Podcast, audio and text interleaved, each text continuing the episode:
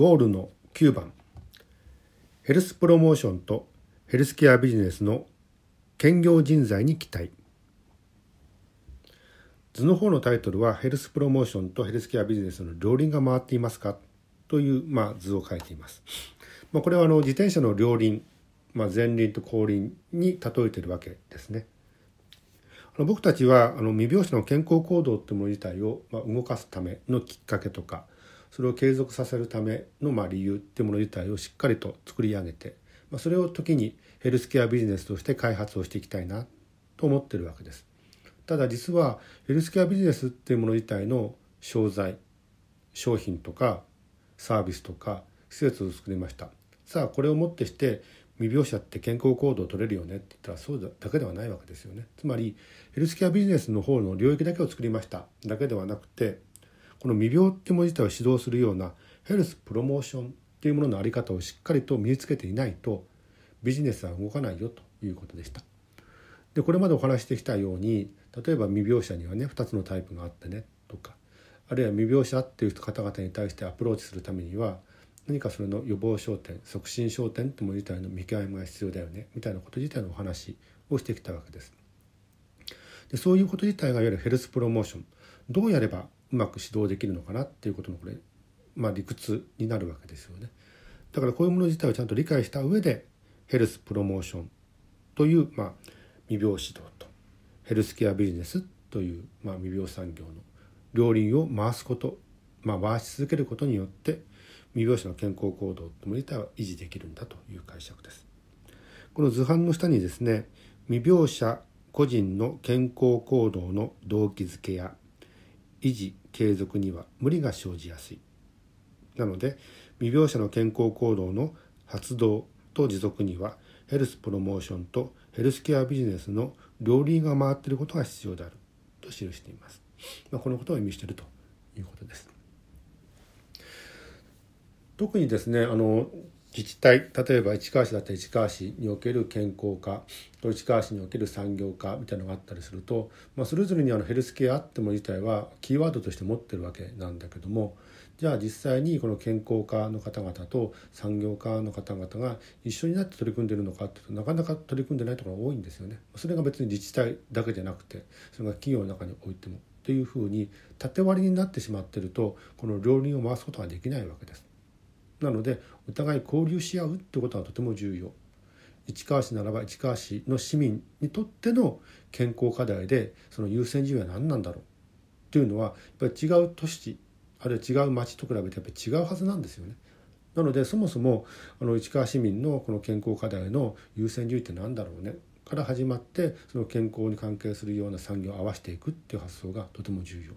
だからこそ効果が出たねって言えるわけだからね。ということでこの両輪を回すってことが大切ですよというお話でした。さてじゃあ本文の方に行きましょう。ゴール9番ヘルスプロモーションとヘルスケアビジネスの兼業人兼業人材に期待未病に対する介入支援の範囲は広くこの未病に対策という言葉をつけると地域職域学域におけるヘルスプロモーション未病に産業という言葉をつけると商品サービス施設といったヘルスケアビジネスといった領域が広がります。重要なのは厚生労働省が指示する未病対策と経済産業省が指示する未病産業は互いに競争共に作り補完する関係にあることです。現実的な展開として地域では地域包括ケアが職域では健康経営がその競争補完の舞台となるはずです。自治体では健康増進課が未病対策事業を産業振興課が未病産業事業を実施しています。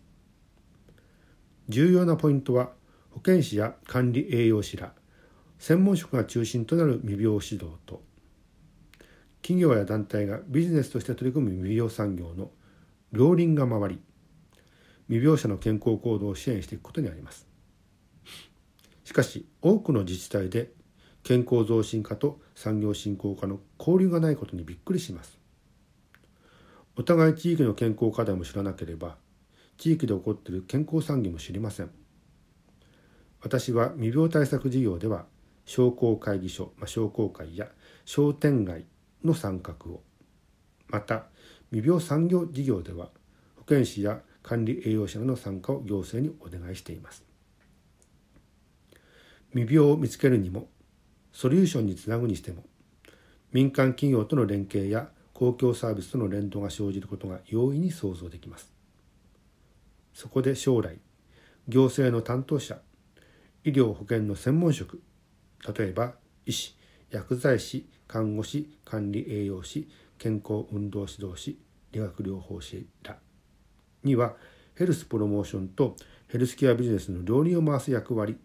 つまり兼業スタイルが求められることになるでしょう。ただし権限を振りかざす人や限定した、まあ、職責に固執する人は除きましょう。剣豪人材に未病の未来が託されている。と言っても過言ではありません今あのね国家資格として例えばお医者さん薬剤師看護師管理栄養士もろもろいらっしゃいますけどもその方々ってヘルスプロモーションの方でお仕事をすればいいみたいな考え方になんとなくなってしまっているところがあるんですよね。じゃなくてそういう方々がヘルスプロモーションだけではなくてヘルスケアビジネスの方にもま肩入れしながら動かせるようななんかそういうようなアドバイス的なアドバイザーであるとかあるいは実務者となること自体もあるのかなと思います。今お医者さんの中にはですねあのお医者さんとしてそのヘルスプロモーションないしはこのメディカルというような医療行為に当たるだけではなくてヘルスケアビジネスっても自体をま開発していくっていうこと自体をやられる方もいらっしゃいます。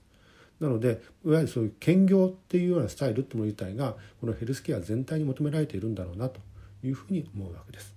まあ、そういうお話をここでまとめさせていただきました。いかがだったでしょうか？